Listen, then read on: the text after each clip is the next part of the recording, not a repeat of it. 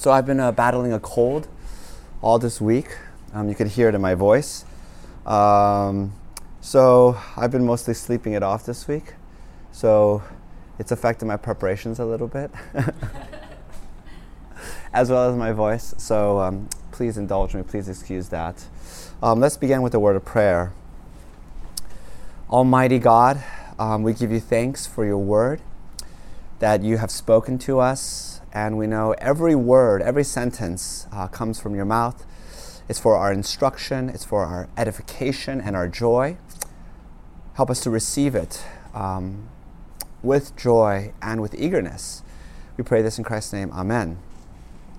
So we're almost done in our whole Bible series.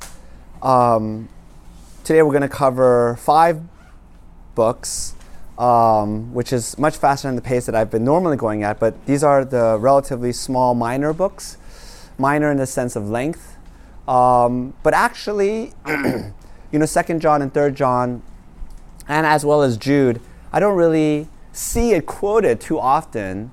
Uh, it could be that just a sheer length, but I think it's really interesting because we know that all of Scripture is there for our edification.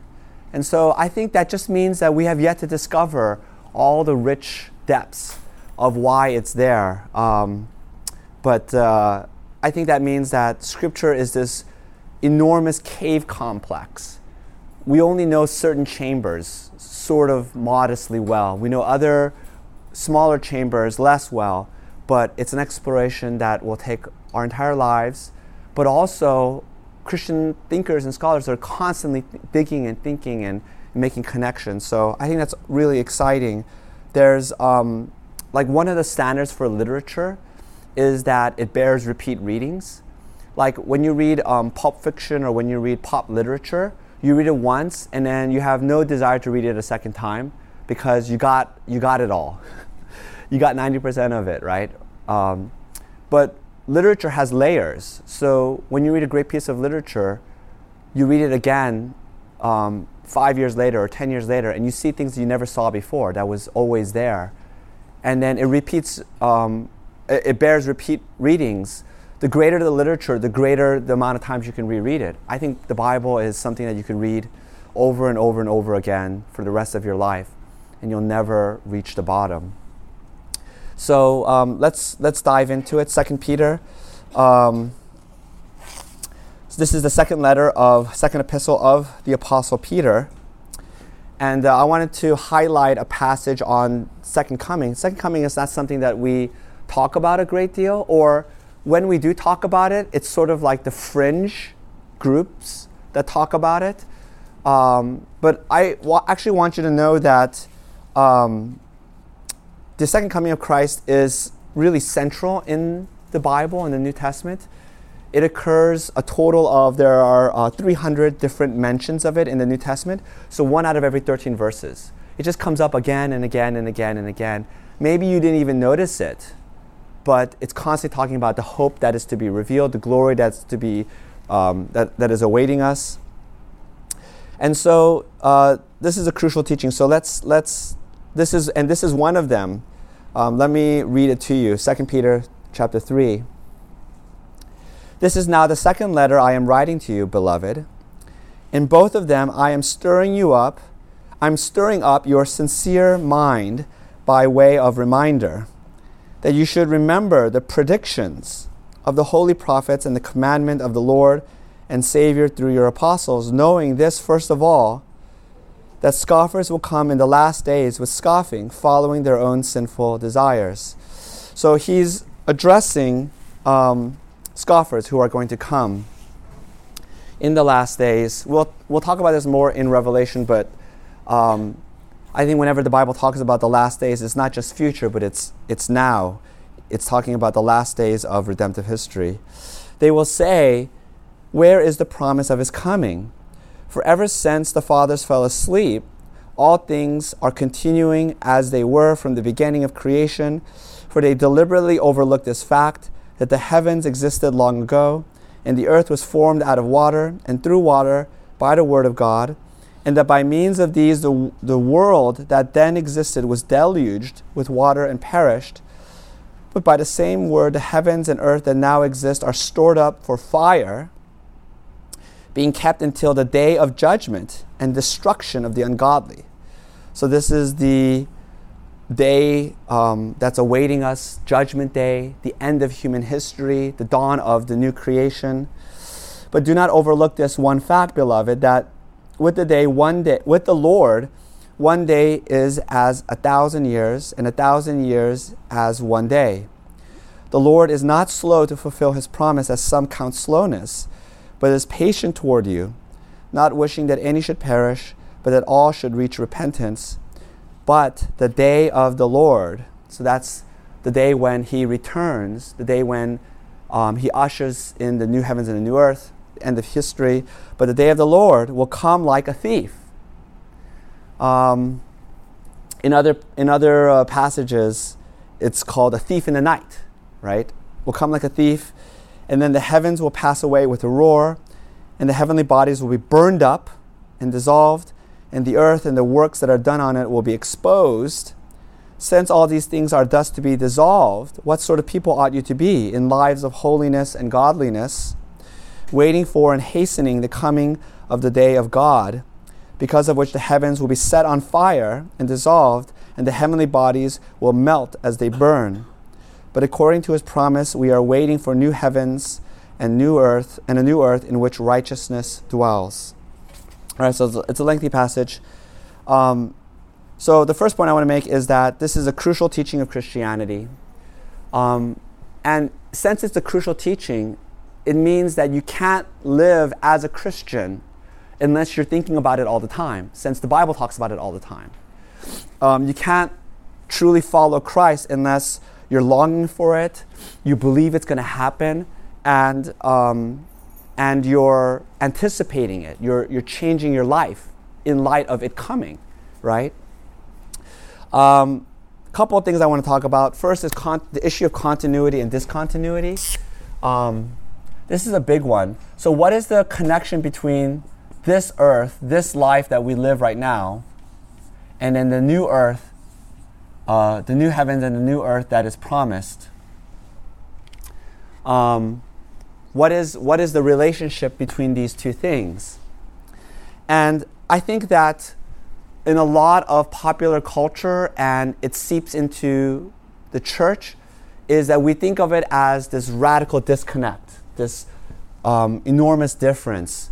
We don't even think of it as new earth, we think of it as heaven, right? What is the difference between heaven and earth?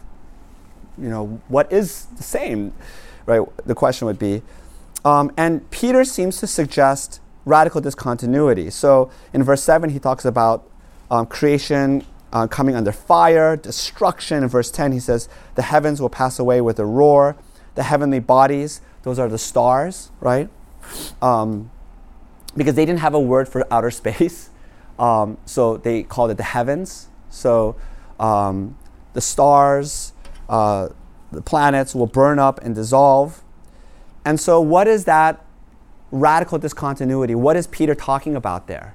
He's not saying that the age to come, the life that is awaiting us, is unrecognizably different. He's saying that evil and injustice will be swept away, right? Um, he says, the destruction of the ungodly.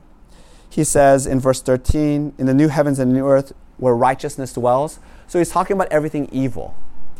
And he's using this kind of very poetic, cosmic language to talk about everything that's wicked in this life, everything that's broken, all human selfishness, all human evil, prostitution, um, broken fa- uh, families, um, sexual abuse, all these things will be swept away, right? But on the other hand, there is essential continuity.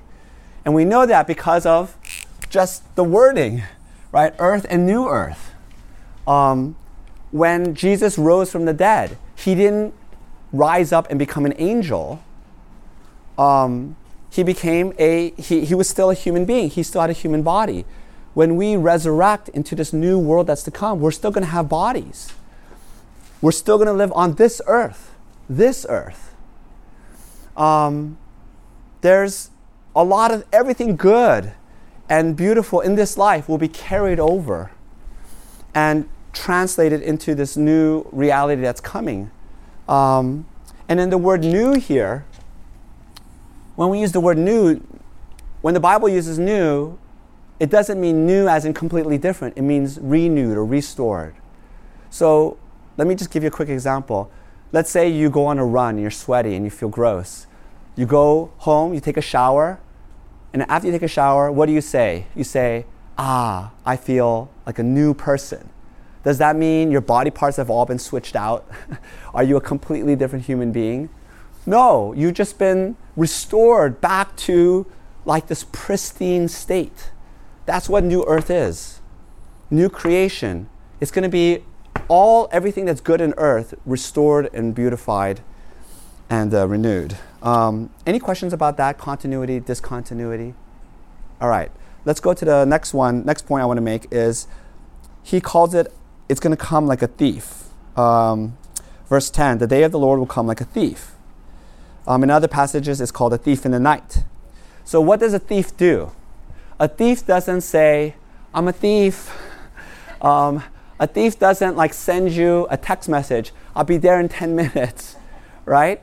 A thief um, comes in the night when no one can see them, and they sneak in and they slip into your house when you least expect it, right? So, this is the day of the Lord, um, which means at any moment, Jesus will return. That's the point. His return is imminent. And I know for us, we think about the 2,000 year history of the church and we say, oh, it doesn't seem like Jesus is going to return anytime soon. It's been 2,000 years. And Peter is addressing that issue even back then, right? The years had passed by, decades had passed by. It doesn't seem like Jesus is going to return. And Peter's saying, foolish, foolish people. There's an um, interesting parable that Jesus tells called the parable of the ten virgins or also known as the parable of the bridesmaids. It's a story where um, there's these 10 bridesmaids waiting for the bride and groom to come back from their wedding party because they want to join the reception. Five of them are ready. They have their oils, um, they bought the oils for the lamp and they're ready to go in. And five of them are kind of lackadaisical. They're like, oh, when I see the bride and groom, then I'll go make some preparations. And what happens at the end of the story is that the five who are ready get into the party the five who are not ready um, go to the marketplace, buy oil, and then they're locked out of the party. And then the master of the party, the bridegroom, says, I don't know you, away, right? And so it's a warning to us to not have a relaxed attitude.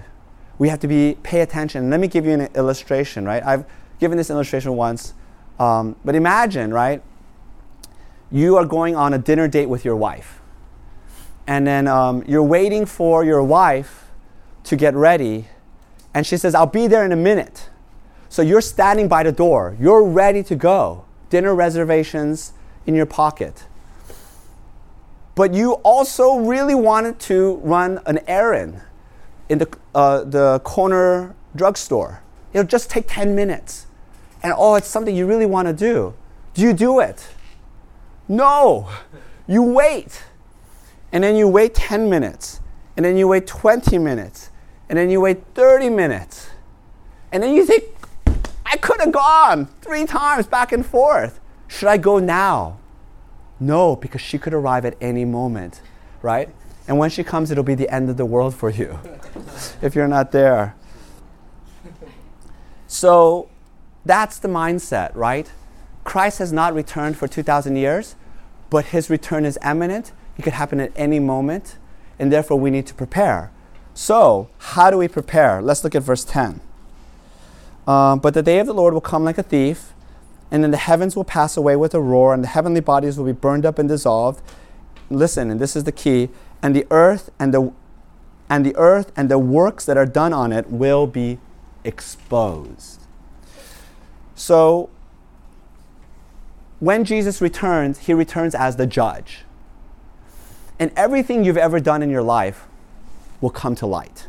Light will be shed on it. Everyone will see. It'll be open to scrutiny, it'll be exposed. And for those of, uh, uh, those of you who then therefore diligently work to please the Lord. That doesn't mean your life is absent of sin. Of course not. That's, that's, um, you will never rid yourself of the presence of sin.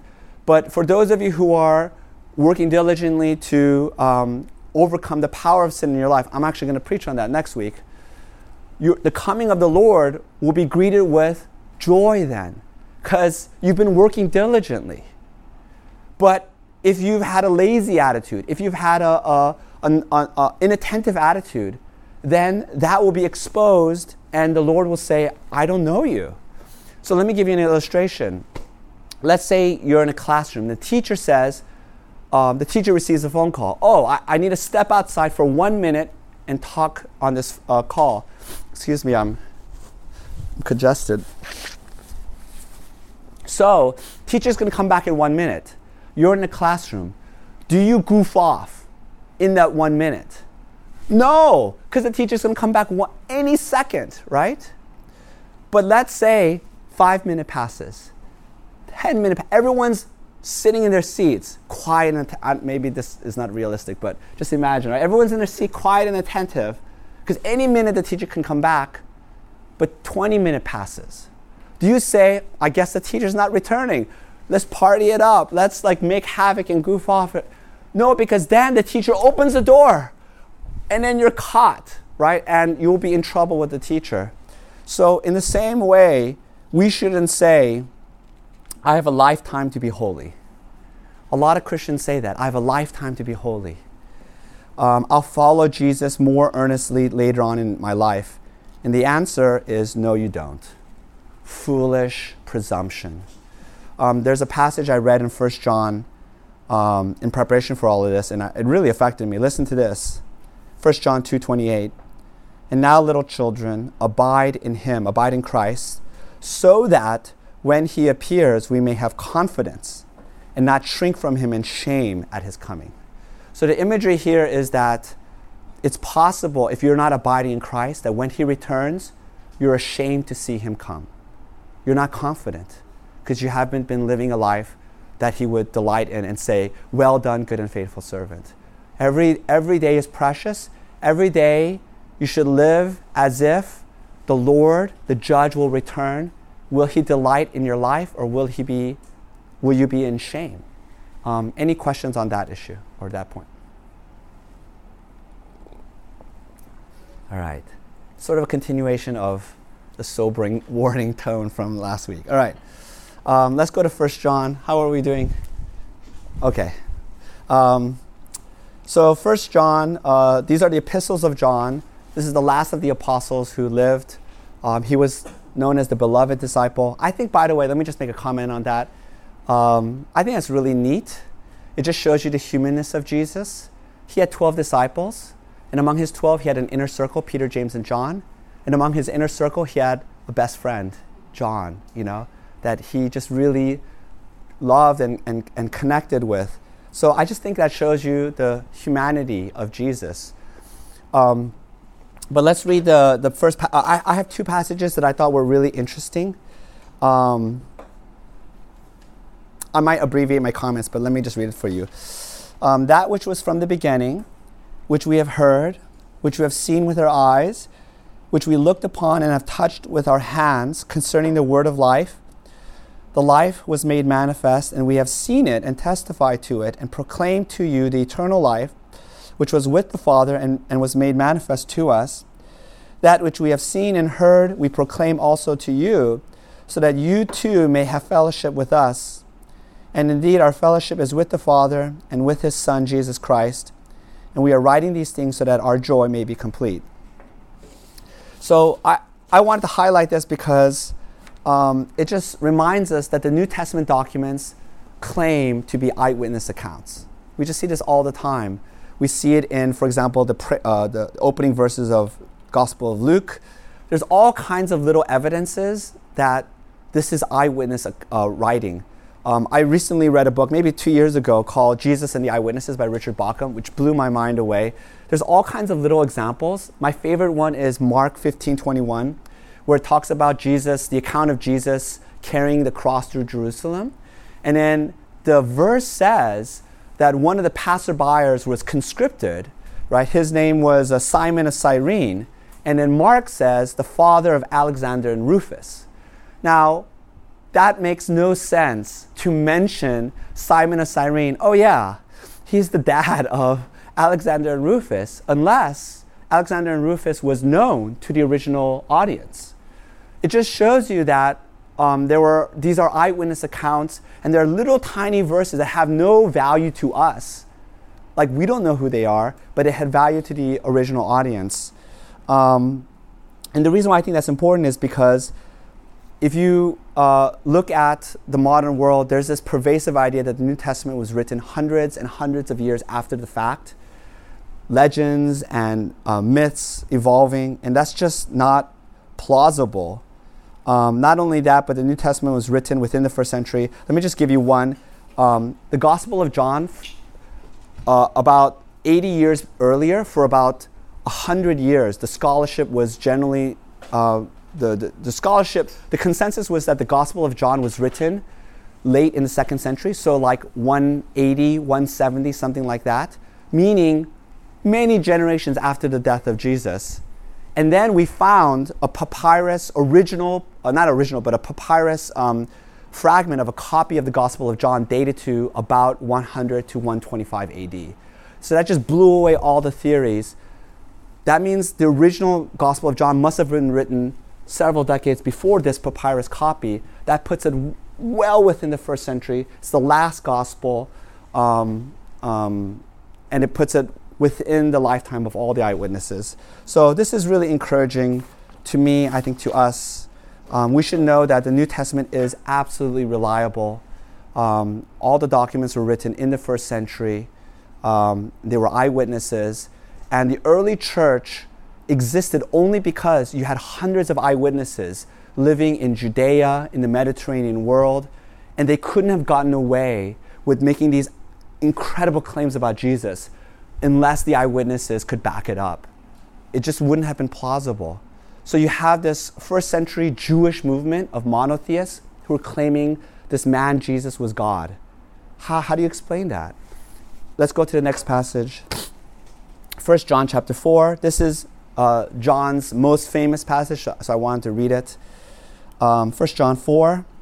Beloved, let us love one another, for love is from God, and whoever loves has been born of God and knows God. Anyone who does not love does not know God, because God is love. In this, the love of God was made, ma- was made manifest among us, that God sent his only Son into the world that we might live through him.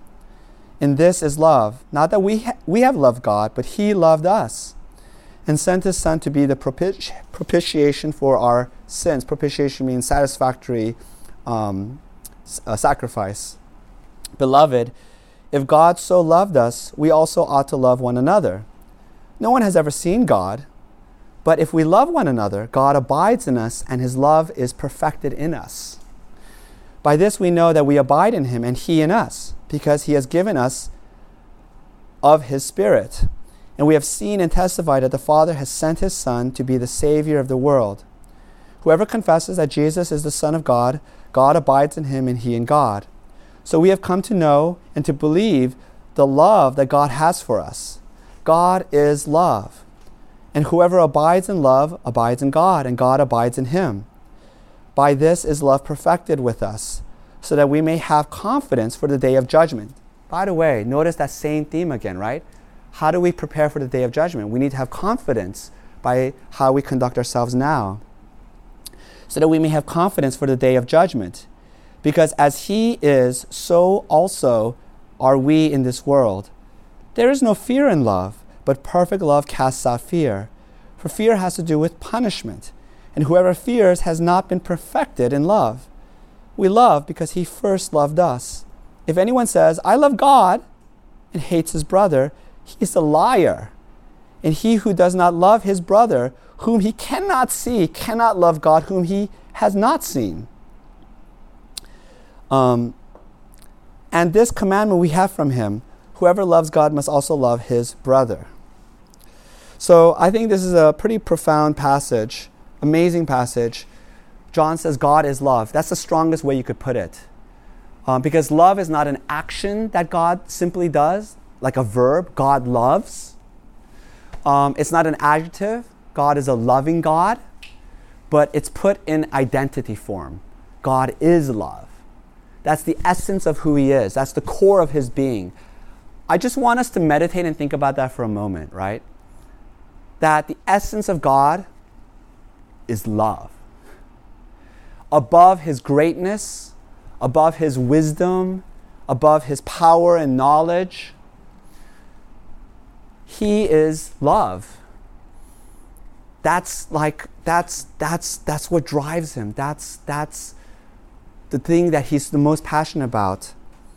Um, the Bible emphasizes uh, two attributes of God above all others. He is holy and he is love. I think that's really remarkable. And if the essence of God is love, then if you claim to follow Him and love Him and to be born from Him, you have to be like Him. You have to love. You have to love people. Um, you have to put their interests above your own. Um, you have to care about them. And the absence of love is a denial of God Himself. You can't say, you know, oh, I know a lot about God doctrinally. I'm very orthodox. Um, I work very hard. All these things are meaningless if you don't love. And we're not just talking about loving feelings again, but loving actions, right? This is the indispensable uh, uh mark of a Christian. Listen to John 13 35. Jesus says, By this all people will know that you are my disciples. How will they know? If you have love for one another. And so we are to love all people, but particular, particularly we are to love our brother in Christ. So, meaning we're to love our brothers and sisters in the church. So, we should love the church. We should uh, serve the needs of the church. We should reconcile and forgive brothers and sisters in the church. And that's the chief calling that um, the Bible is, is, is uh, uh, calling us to do, right? Like, how do we prepare for the coming of Christ? Live a life of love. How do we abide in Christ? We should love our brothers and sisters, not just the people who are easy to love and we get along with, people who are difficult to love, right? That require our forgiveness and require our patience, because this is the way God loves us. That's the essence of, of God. I think that is really amazing. Like, before before there was creation, before there was anything, there was just the triune God, and He was just loving each, each person in the Trinity. Um, any questions on that? Or any thoughts? Let's go to Second John.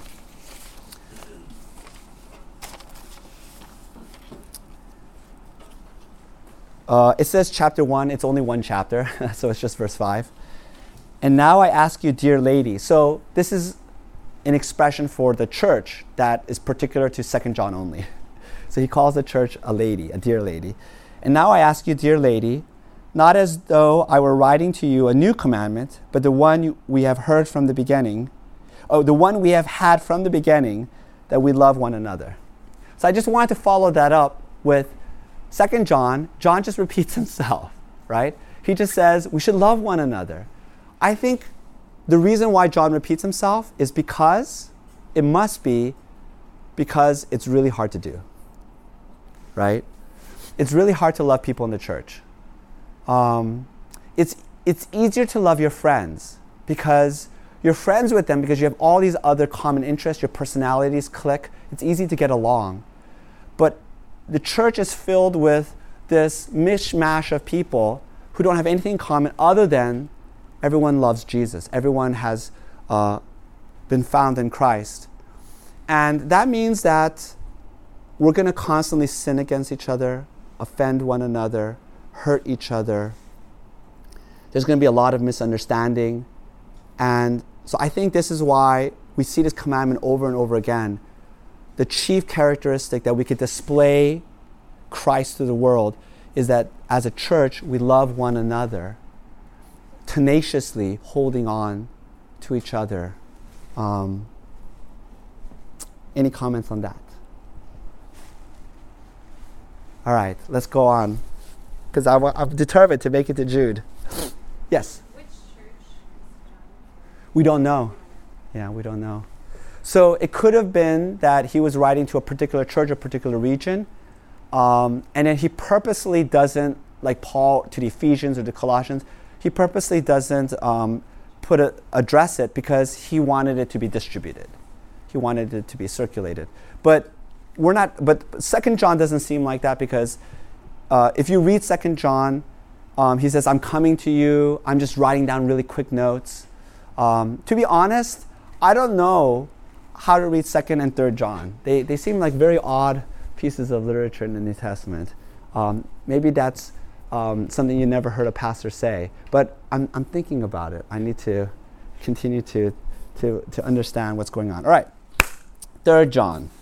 Um, here's the passage. Uh, verse. I, I thought it was really interesting. So, I'm, and I'm literally picking from like 12 verses. So,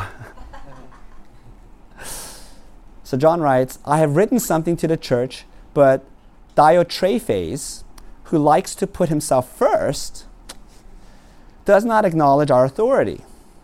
So, if I come, I will bring up what he is doing, talking wicked nonsense against us." And not content with that, he refuses to welcome the brothers and also stops those who want, who want to and puts them out of the church. So here's the story of Diotrephes.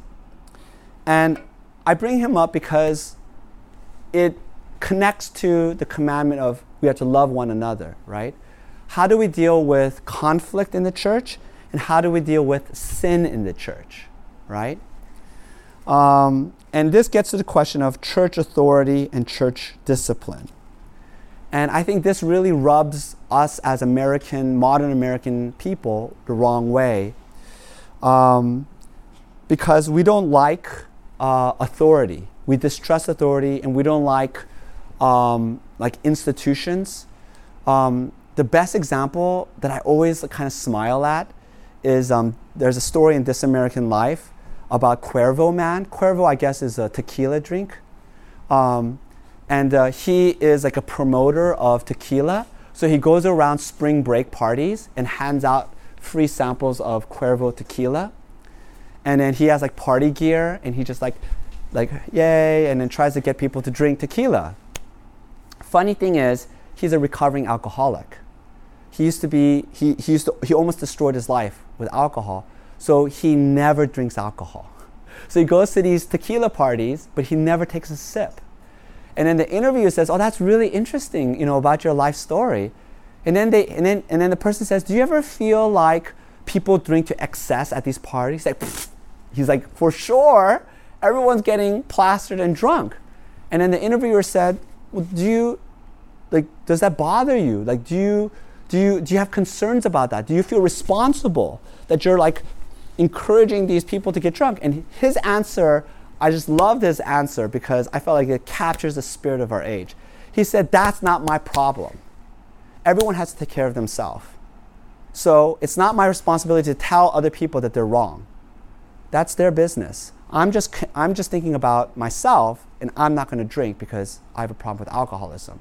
So I think that's a perfect example of individualism. Everyone's an autonomous self and we kind of come to the church with that same mentality, which is it's sort of a voluntary association. We sort of congregate and we're together.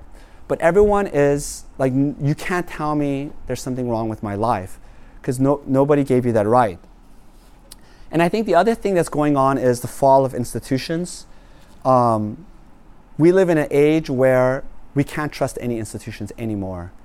Um, think about the Catholic sex scandals not just uh, bad priests, but it goes all the way up to bishops, archbishops, and possibly the Pope. The whole institution is just out to protect itself.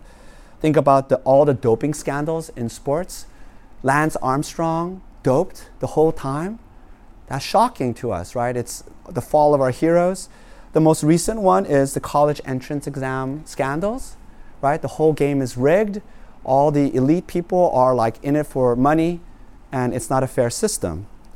And the church isn't immune from that. Um, there's a big problem of spiritual abuse by pastors, right? A lot of pastors fall all the time. Like, um, um, and maybe every two or three months on Christianity Today, there's another big name pastor who has fallen um, and he abuses his sheep. And so it makes us distrustful. And it seems like Diotrephes was probably a leader in the church.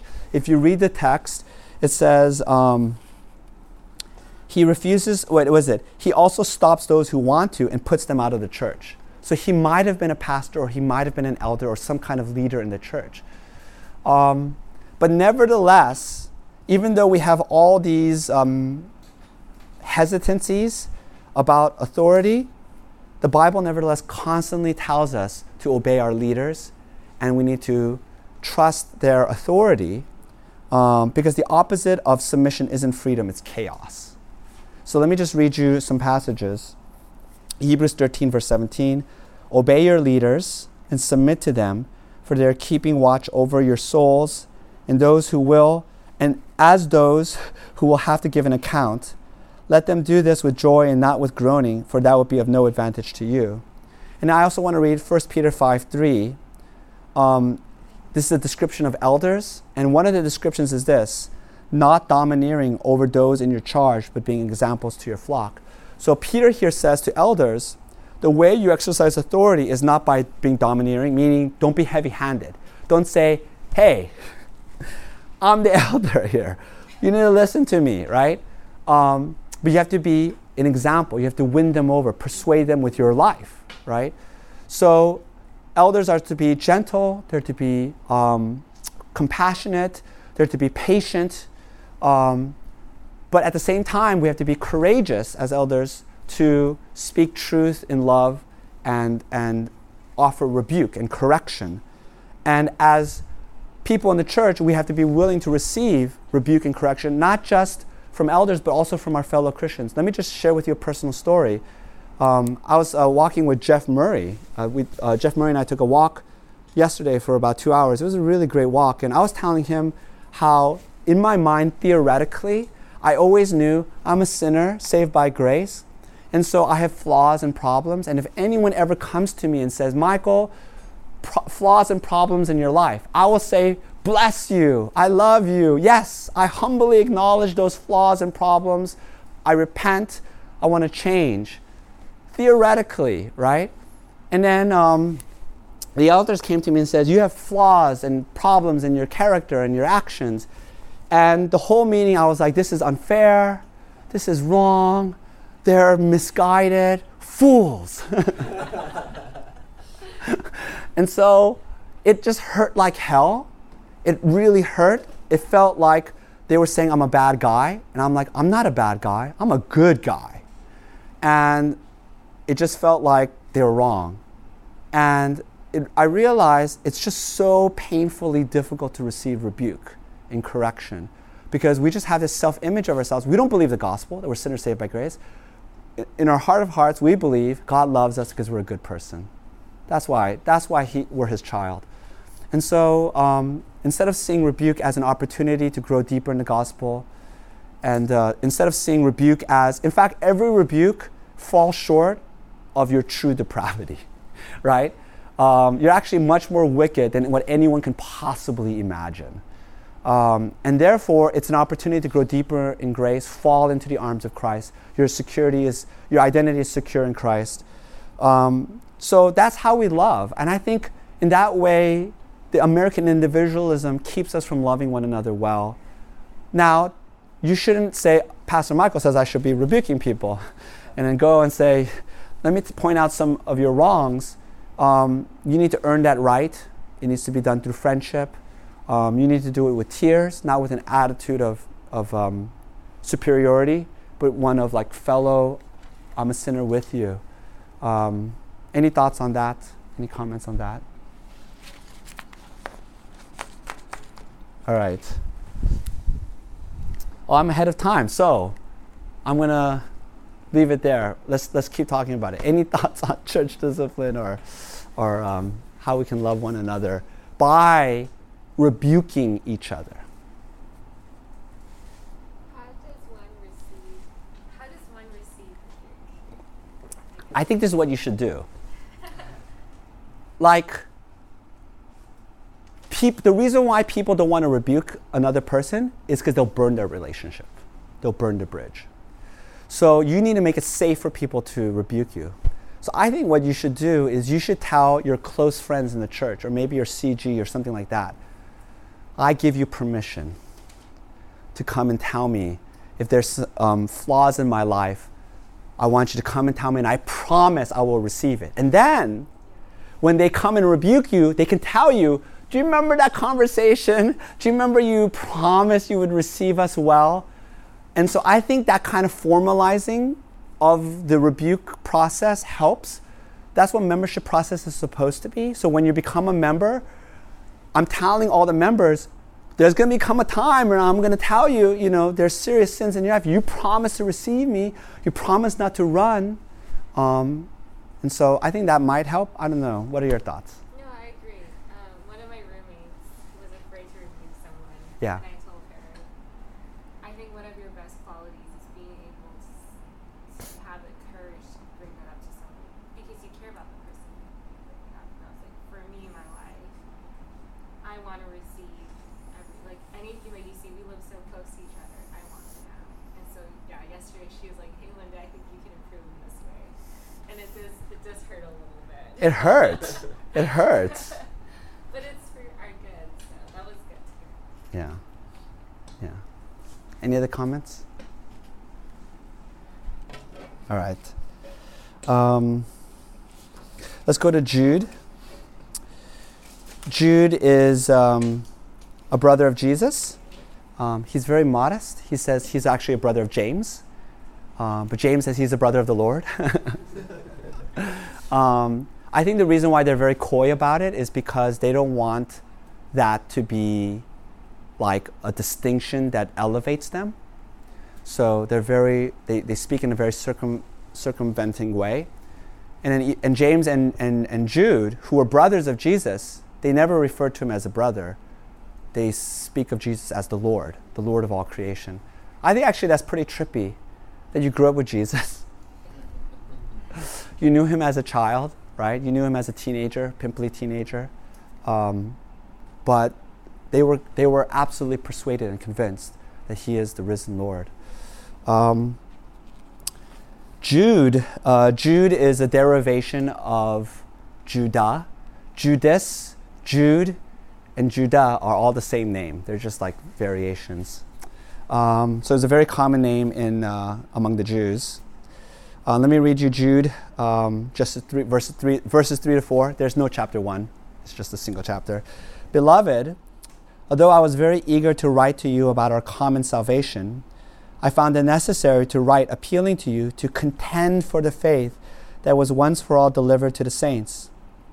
For certain people have crept in unnoticed, who long ago were designated for this condemnation. Ungodly people who pervert the grace of our God into sensuality and deny our only Master and Lord, Jesus Christ. So I, I just have two comments here. Number one, Jude tells us that we are to contend for the faith uh, delivered once and for all. So he talks about the faith. This is actually a very um, popular verse for people who want to emphasize that the gospel is unchanging. Um, it was delivered once and for all through the apostles in the first century, and there's nothing new to add. There's no new um, additions to be made.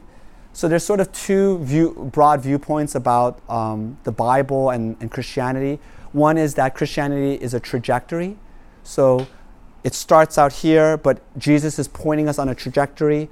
He wasn't quite courageous enough to go all the way because of the circumstances in which he was in, but he was giving us hints to let us know where it was going. And then we just follow the trajectory, and then it evolves and moves and changes. That's one way to look at it. The other way to look at it is that Jesus is the courageous Lord of all creation. Every time there was sin and evil and flaws, he corrected it. But uh, what he did not correct, everything holds from um, classical Judaism. And it's the faith once and for all delivered.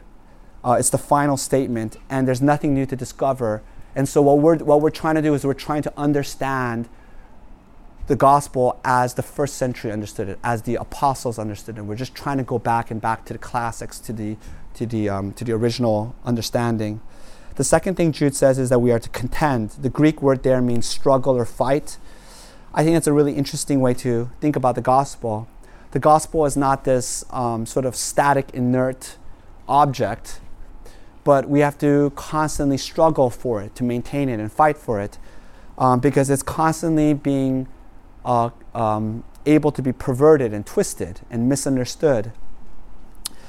I'm not just talking about doctrinal, but moral. Uh, we do this morally, right? We pervert the gospel because listen to what Jude says. Verse 4 For certain people have crept in unnoticed, who long ago were designated for this condemnation, ungodly people who pervert the grace of our, of our God into sensuality and deny our only Master and Lord Jesus Christ. The word sensuality there is a reference to sexual immorality. So, how do you deny the gospel? You deny the gospel by living an immoral life. Um, because the gospel demands uh, a changed life. You cannot continue in sin uh, in, in your old ways. And so um, I think that's really a powerful reminder that we contend for the gospel, not just like through apologetics, but through our lifestyle, through our, um, through our, our, our, our moral composure. Um, any questions there? I did it, five books. It helped that like the last three were a chapter each. Yeah. Is there a difference between living an immoral life and living with sin? Does that make sense? So, for example, King David, well, all of us, we have we sin. But does that mean that we live, or is that? Or, I think it's a definition. Yeah, it's a it's um, it's a it's a difference in kind. Um, the way Scripture talks about it is that we are not to continue in sin, under sin, um, under the power of sin, so that there has to be struggle. Um, there has to be fighting. The Bible never promises the absence of the presence of sin. So there will be sin in your life because we are fallen people. We are not yet perfected. Um, um, and so we will commit acts of sin, uh, but we should be filled with regret and we should uh, strive to, um, to reform and change. But it also it, it doesn't mean that there won't be um, habitual or continual sin in your life. There could be a, a certain kind of habitual sin in your life that's just always there. You regret it, you're fighting it, but it's just constantly uh, present in your life. You know, you, let's say your sin is, um, you, you, you, become ang- you become angry in a very self serving way, an extreme way, and you're really trying to work on your temper, but you find yourself in certain kind of triggered ways, you just become enraged and you lose control. And then you can't, so, so that's possible. It's absolutely true. Um, but there has to be the fight. Um, so the, the, the, language of scripture, and I'm going to talk about this in my sermon. Uh, I'm still puzzling it out and thinking through how it actually works. Um, but we can't be under the power of sin or the enslavement of sin. Um, and there has to be a qualitative difference. So that I think a good test is your close friends.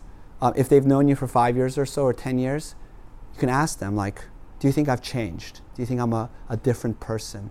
Do you think um, some serious character flaws, um, I'm, I'm working on them? And uh, hear what their honest answer is, right? And uh, I think that's how you can measure how you're doing in your progress. Yeah. Yes. Can I ask a question about uh, earlier when you were talking about Peter? Yeah. Peter? Um, so like you talked about how important it is to pursue holiness because at the coming, our works will be judged kind of as like evidence of our salvation. Yes. But also in the Bible it talks about um, like the person who doesn't build himself on like a firm foundation and he will be saved, but just as through fire, like all of his works will be burned. That's true. So is that just for people who like didn't have the time to pursue holiness, or like, how do you reconcile? So, yeah, so the Bible talks about um, sanctification as being um, like we're all justified the same. It's not like I'm more justified than you are justified. We all receive the righteous, same righteous verdict because it's not based on you and me, it's based on the righteousness of Christ. Right. Sanctification is differential. So your progress in sanctification is different than my progress in sanctification. And then the commendation and rewards of sanctification is likewise different. So when our works are exposed, or when we show the fruits of our salvation to Christ, there will be different differing levels of commendation. And so passages like some will be saved as if through fire seems to suggest that there's maybe a minimal level of life transformation, but it's it's minimal. I ask because Jesus says like I didn't know you, and that seems like a justification, right? Yeah, that does. But again, it's not that you're justified by your works, but you're justified by a faith that is active in work, evidence in works. Yeah. Um, but I mean, Jesus says, "Good and faithful servant." That's going to resound and echo forever and ever in all of eternity, and uh, so that's going to be our crown. One day we will all appear before our Lord, and He will say, "I know everything you've ever done for me. I know exactly what you did. Nobody noticed." Or you know, every, you know, you were misunderstood, or you know, you struggled, but it, it was kind of like you know, a lot of mixed motives there. But I saw it. I saw the jewels. I saw the gems. I'm so proud of you. I'm so pleased with you. He's going to say that to us, and I think that will that will just resound in our hearts and souls, and that should be our reward. We're looking forward to that. All right, let's pray. Heavenly Father, thank you for your scripture. Thank you for even these relatively minor um, letters and epistles in the uh, New Testament, we know that every word is for our good. We pray that we would be lovers of the word. Um, we would earnestly seek you out, search you out in Scripture. I pray that we would be lifelong students of the Bible. I pray that these kind of classes would be launching pads to this discipline that will sustain us forever for the rest of our lives. We pray this in Christ's name. Amen. Thank you, class.